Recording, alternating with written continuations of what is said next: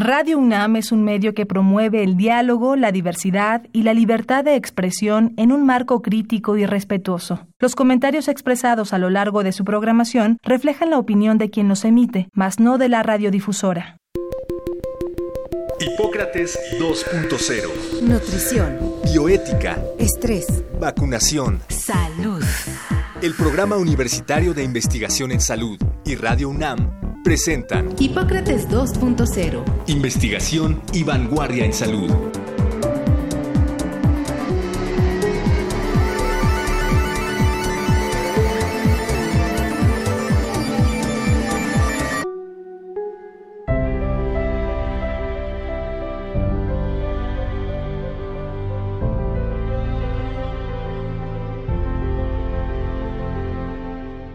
Hola, ¿qué tal? Bienvenidos a Hipócrates 2.0. Yo soy Mauricio Rodríguez, qué bueno que nos están acompañando como cada semana aquí en Radio UNAM. Eh, en el programa de hoy vamos a platicar sobre un tema muy relevante que pues decidimos titularlo Los pacientes invisibles ahora en la pandemia. Pues son todas estas enfermedades que no se están diagnosticando, que no se están tratando, pues seguramente se pueden retrasar los diagnósticos, se podrán complicar y precisamente para pues apuntalar algunos de los conceptos y, darle una explicación y entender este fenómeno, invitamos a la doctora Enriqueta Barido Murguía, que ya ha estado con nosotros en algunos programas previos. Ella es médico, después fue especialista en cirugía general y maestra en gestión de calidad en los servicios de salud. Actualmente es presidenta de la Asociación Mexicana para el Estudio de Infecciones Nosocomiales, la AMEIN, y staff quirúrgico del Hospital Médica Sur. Y pues le dijimos que nos ayudara a, tratar de descifrar esto del paciente invisible. Pero bueno, antes de entrar de lleno, pues primero saludarte, doctora Baridó. Muchísimas gracias por tomarnos la llamada. Bienvenida. Y gracias, Mauricio. Es un gran honor estar de nuevo con ustedes, tratando de eh, ayudar y conocer un poco más acerca de, las implicaciones fuera de la salud de los pacientes que le están sufriendo, de las implicaciones en otras áreas de la salud. Nos podemos ir ahorita en la pandemia con la finta de que todo es COVID, para que nos demos una idea del tamaño de la salud en México. Simplemente en el año 2018 se registraron alrededor de 44 seis millones de consultas y enfermedades, sin incluir muchísimas de las quirúrgicas, en todo el país y esas muchas de esas enfermedades se repiten cada año y están ahí cada año. No sé si nos quisieras hacer una primera reflexión sobre sobre todos los impactos que puede tener una epidemia, ¿no? Principalmente al disrumpirse, ¿no? Los servicios de salud. No, esto es realmente Dentro de la crisis de la pandemia está el caos de los enfermos que requiriendo consulta, su consulta habitual, no la están recibiendo. Y no es que no la estén recibiendo porque se les niega el acceso porque no hay servicios de salud o no hay estructura, porque a pesar de todos los peros que tiene el sistema de salud, antes de la pandemia se estaban recibiendo. Los pacientes reumatológicos, los pacientes con cáncer, los pacientes quirúrgicos, de repente vieron bloqueado su acceso a estas consultas y esto pues representa un caos para el paciente, un caos para los servicios de salud, un caos para los empleadores porque van a tener pacientes que van a estar más enfermos. Es un grave problema. Hemos estado atendiendo urgencias, urgencias quirúrgicas, urgencias de trauma, de tanto de trauma vehicular, de accidentes peatonales, trauma de violencia, no solamente intrafamiliar, sino en la calle. Todo esto se va resolviendo de alguna manera y aquí meto un paréntesis para agradecer y felicitar a todos los trabajadores de salud que dentro de esta crisis caótica o caos crítico, como ustedes lo quieran llamar, siguen trabajando a pesar de todo lo que eh, estamos viviendo, a pesar de la posibilidad de contagio y con ello la posibilidad de morirse, a pesar de la falta de equipo de protección personal, a pesar de las agresiones que sufren en la calle, el personal de salud sigue y como estamos viendo, siguen trabajando en hospitales COVID que se reconvirtieron en hospitales no COVID y en clínicas de atención primaria, donde llegan inclusive pacientes que sin darse cuenta son COVID. Una vez que pase esta pandemia, va a ser un caos. Todos los pacientes que tuvieron que detener sus visitas a las clínicas, van a llegar pacientes más deteriorados, cirugías más complejas, cánceres más avanzados. Yo diría que antes de, de esta pandemia, por ejemplo, el Seguro Social, para fortuna de muchos pacientes, había ya implementado la receta electrónica. Antes, desgraciadamente, y lo digo desgraciadamente porque eso costaba mucho dinero, los pacientes tenían que ir cada mes a recibir sus medicamentos que toman en forma crónica. Por ejemplo, pacientes diabéticos o hipertensos que toman los mismos medicamentos tenían que ir sin necesidad de tener una consulta, tenían que ir cada mes y tenían que recibir la consulta, tenían que ser examinados, tenían que recibir la receta, ir cada mes a la farmacia de la clínica y todo eso tiene un costo en desplazamiento, en pérdida de tiempo, en costo del transporte. Y diseñaron en las unidades de medicina familiar principalmente recetarios electrónicos que duraban seis meses. Eso ha ayudado mucho porque hay muchos pacientes que ahora en la pandemia cayeron dentro de esa nueva modalidad y entonces están cubiertos temporalmente por estas recetas. Habla y pide, dice, mi consulta era tal día, le dicen, no estamos recibiendo, necesita medicamentos que se tienen que seguir tomando, sí, sí los necesito. Bueno, entonces usted puede acudir de lunes a viernes a la consulta donde no lo va a ver un médico, pero le vamos a dar la receta que había venido recibiendo. Hay muchos hospitales que han hecho esto y que disminuye un poco la, la incertidumbre, digámoslo así, de la necesidad de seguir recibiendo sus medicamentos.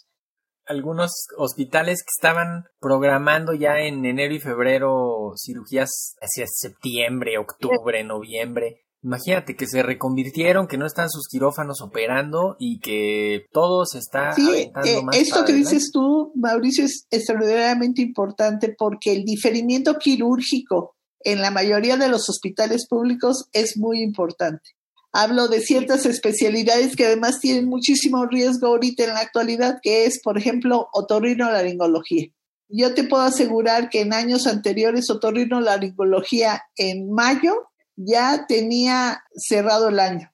Describes muy bien el manejo de los pacientes crónicos ya diagnosticados que ahí, ahí están, ¿no? Y que como quiera se ha implementado una estrategia para surtir receta por seis meses en vez de tres o por cuatro meses en vez de dos, ¿no? O sea, como esta estrategia o de, de decir, bueno, vamos hacia las unidades de medicina familiar, vamos a habilitar ahí consultorios de especialidades distintas para que la gente no tenga que ir a los hospitales propiamente grandotes donde estaban las otras consultas, sino que en las unidades más periféricas se pudiera hacer, pero pienso en todas las enfermedades de diagnóstico nuevo. Si pensamos solamente de obesidad, diabetes e hipertensión, que son las que se diagnostican cada año más o menos como 1.6 millones. Y si nos concentráramos como en la parte que se ha afectado más por la, por la disrupción, por la pandemia, que sería como de marzo ahorita a finales de junio,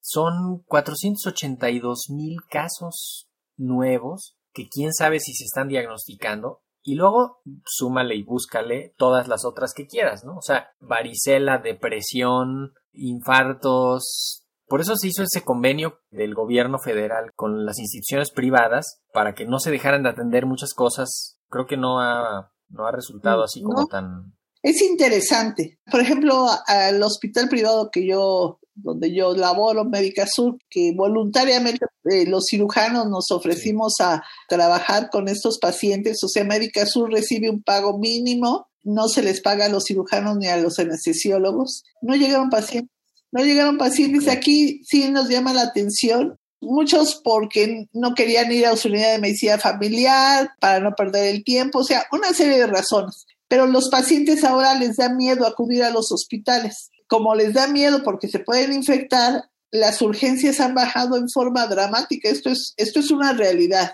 Por otro lado, habrá diabéticos que lleguen a los servicios de urgencia nuevos que no sabían que eran diabéticos porque abren con un descontrol gravísimo, con un coma hiperosmolar o con una acidosis metabólica, entonces llegan a urgencias. Pero los pacientes que no se han dado cuenta que son diabéticos y que nada más se sienten mal y que no pueden acudir a su consulta y no se dan cuenta que son diabéticos, ellos se van poniendo más malitos. Si tres o cuatro meses después llegan muy graves y el tratamiento es para ellos más urgente, más doloroso, la, la enfermedad está agravada y las consecuencias de haber tenido hiperglicemia durante cuatro meses sin control es un daño al corazón, al cerebro, a los riñones, a los ojos, es un daño grave. O pues, personas que tenían hipertensión y hasta que vieron que por qué se descompensó tanto, por qué reaccionó hacia el COVID, ¿no? Sí, sí, o sea, estos pacientes, el COVID les va a ayudar, como hay algunos pacientes que acabo de ver un paciente que por neumonía por COVID, él no sabía que tenía neumonía por COVID,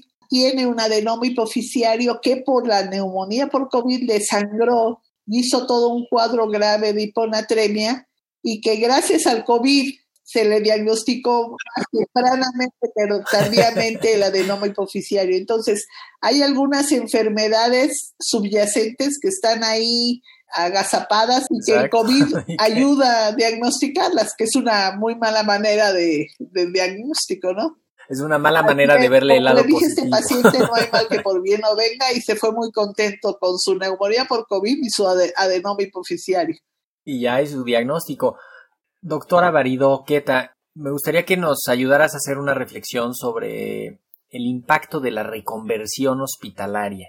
Mm, pues ya en el último mes, en las últimas semanas, hemos oído mucho lo de la reconversión hospitalaria, que básicamente lo que consiste es en destinar algunas zonas de los hospitales, algunas zonas de hospitalización, básicamente, de las áreas de hospitalización, para poder recibir pacientes en particular ahora con enfermedad respiratoria aguda grave y en algunos casos ampliar también la capacidad de terapia intensiva, pero no se trata solo de poner una cama extra y jalar una manguera del oxígeno y una extensión para las máquinas que van a usar la energía eléctrica, sino que todo el sistema de un hospital se puede trastocar por la reconversión hospitalaria, el diagnóstico, insumos, personal, la generación de basura, los servicios propios del hospital, el mantenimiento, los alimentos, ¿no? De las dietas para los pacientes, pero también las dietas para el personal, que hay más personal, más tiempo.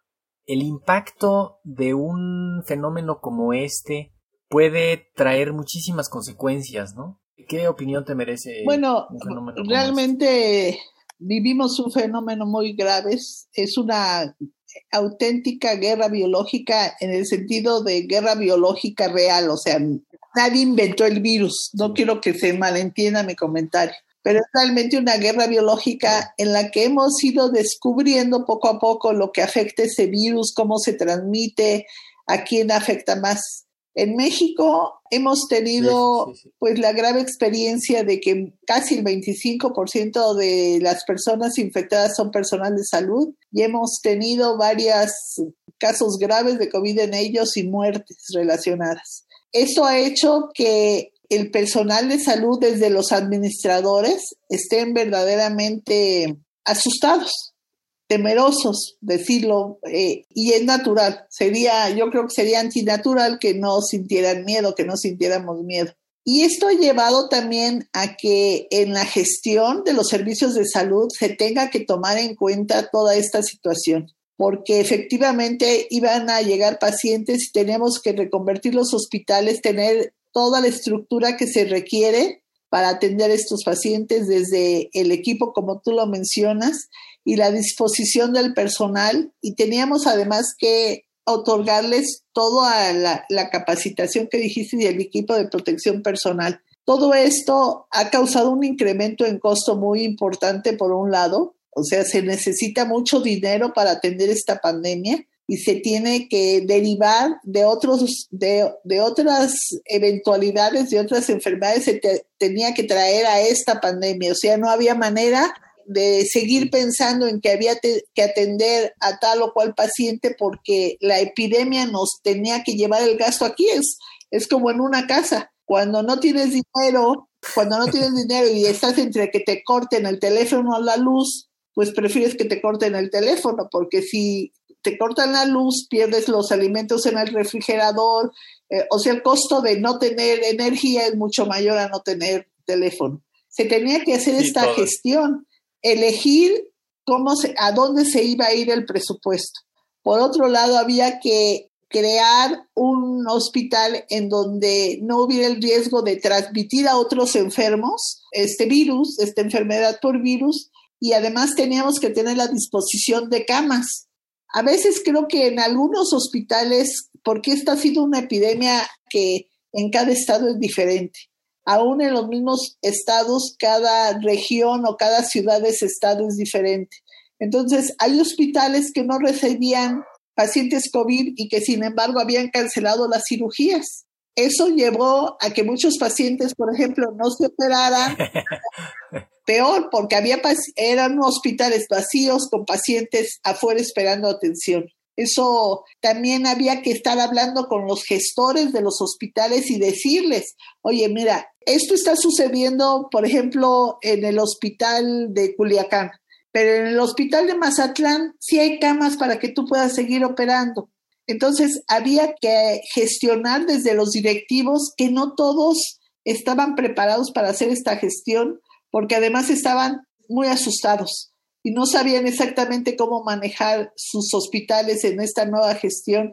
Y había que tener, además de, las indicaciones de nivel central, una lógica local. O sea, yo estoy recibiendo 100 pacientes COVID, no puedo estar atendiendo a ningún otro paciente. Yo estoy recibiendo tres pacientes COVID, puedo seguir operando pacientes que me llegan, porque si no, se van a poner más graves y de cualquier manera los voy a operar dentro de dos semanas en otra situación. Entonces, sí se ha requerido de mucha gestión, de entender que, el COVID es en cada localidad diferente, que cada estado y cada ciudad de estado debe manejar sus hospitales diferentes, porque además hay unidades hospitalarias que tienen 50 camas, otras 20 camas, otras 400 camas. Entonces, cada director de hospital se ha estado moviendo de diferente manera, con recursos diferentes.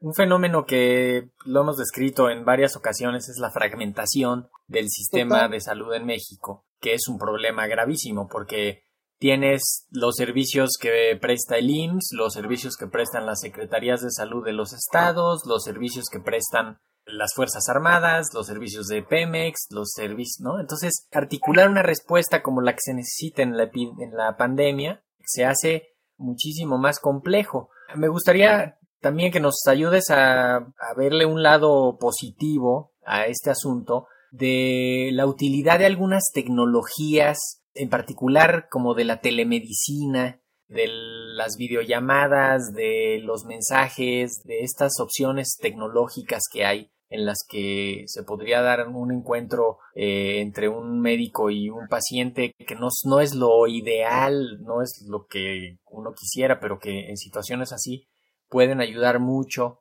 ¿Tú ves que eso esté ocurriendo ahorita en la pandemia, que la telemedicina esté siendo una, una realidad, más allá del mensajito por WhatsApp de tengo fiebre, tómate un paracetamol o márcame o lo que sea, sí puede cobrar más forma en, en hacerse algo más, más estructurado. Voy a hablar de México. En Estados Unidos está surgiendo cada vez más con sus bemoles y en México está sucediendo, pero más en la consulta privada, desgraciadamente.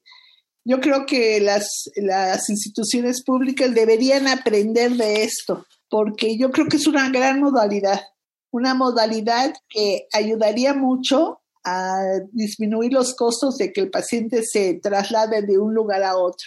Hay situaciones en las que la relación médico-paciente es muy necesaria, pero se puede hacer claramente por, por ejemplo, hay médicos que ya están tan cansados de dar 30 consultas que no ven a los pacientes a los ojos En, en la telemedicina necesariamente ves a la gente a los ojos porque estás viendo a tu pantalla y el, el, que está enfrente piensa que lo estás viendo a él. O sea, yo te estoy viendo a ti ahorita, tú me estás viendo a los ojos. Eh, más bien yo te estoy viendo a los ojos, que no es al revés, ¿verdad? Tiene sus bemoles, no todos tienen internet, pero sí todos tienen teléfono, aunque no todos tienen datos. O sea, necesitamos entender que nuestra población es una población que no tiene toda la tecnología a su disposición porque aunque todo mundo tiene teléfono, el WhatsApp, por ejemplo, todos lo manejamos, pero para la gente que no tiene dinero le ahorra datos. Entonces se mueven perfectamente con sí. poco volumen y eso podría ayudar más que hacerlo por una computadora.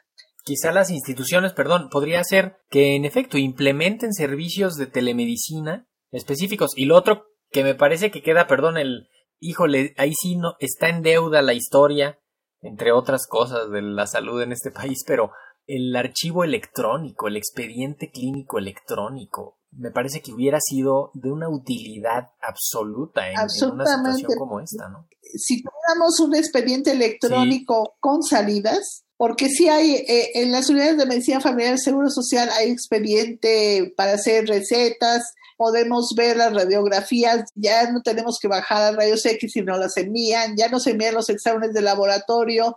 Sin embargo, no tenemos salidas. No puedo saber yo, por ejemplo, si yo manejara ahorita pacientes con cáncer de hígado, con hepatitis C, que tengo que estar siguiendo con un ultrasonido porque cada seis meses, porque estos pacientes tienen eh, la posibilidad de tener cáncer de hígado. Yo podría en esta reconversión hacer todo un análisis de mis pacientes por el expediente electrónico, qué pacientes tienen mayor riesgo de tener ahorita cáncer de hígado. Si las salidas del expediente electrónico me dijeran, estos son tus pacientes con hepatitis C, y de estos, estos son los que tienen mayor riesgo de tener ya en estos momentos cáncer de hígado, son a los primeros que yo voy a ver, pero no tenemos eso. Me gustaría dejarle algunas recomendaciones a nuestra audiencia. Pacientes con enfermedades crónicas que estén yendo a hospitales a su seguimiento, que hablen antes de ir.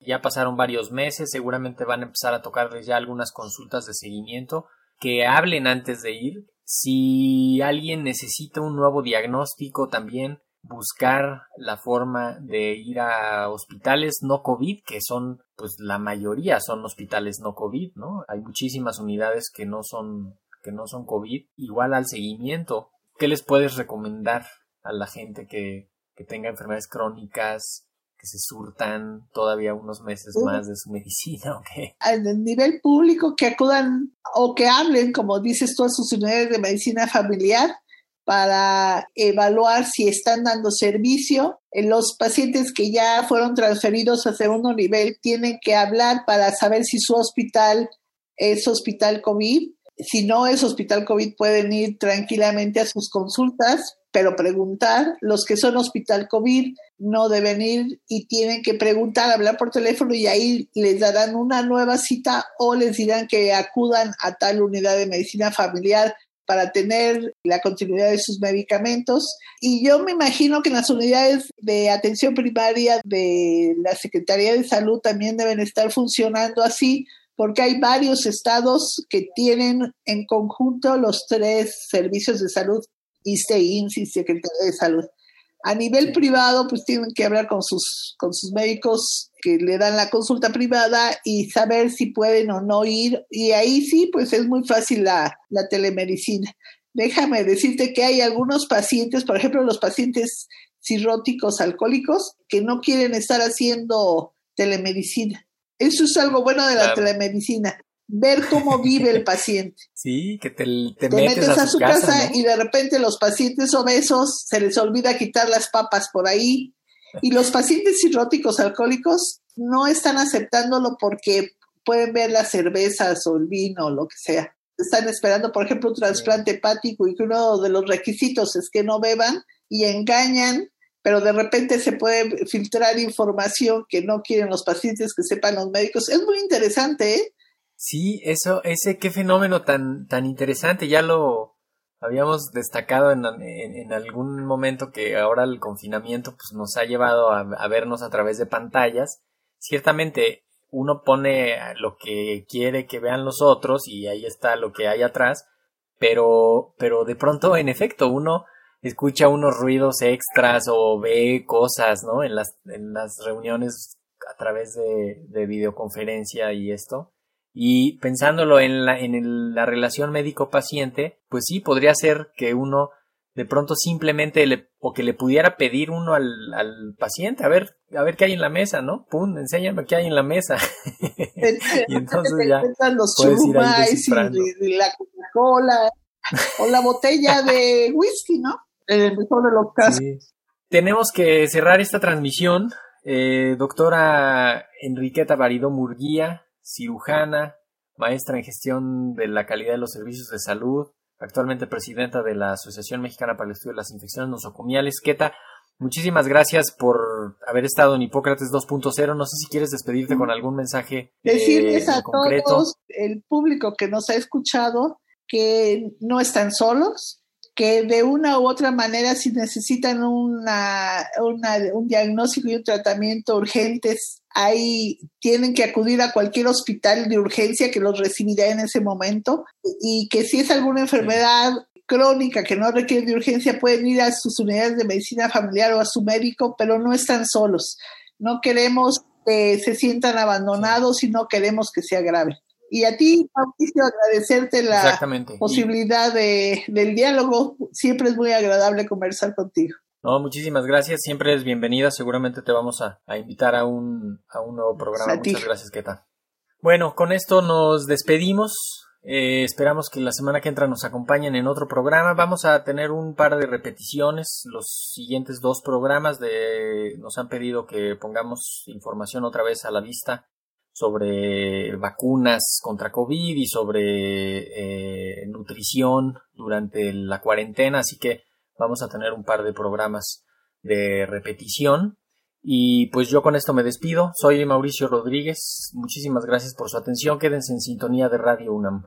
Agradecemos al doctor Samuel Ponce de León, coordinador del Programa Universitario de Investigación en Salud y coordinador académico de esta serie el Programa Universitario de Investigación en Salud y Radio UNAM agradecen tu escucha. Te esperamos la siguiente semana para platicar sobre lo último en materia de salud e investigación en Hipócrates 2.0.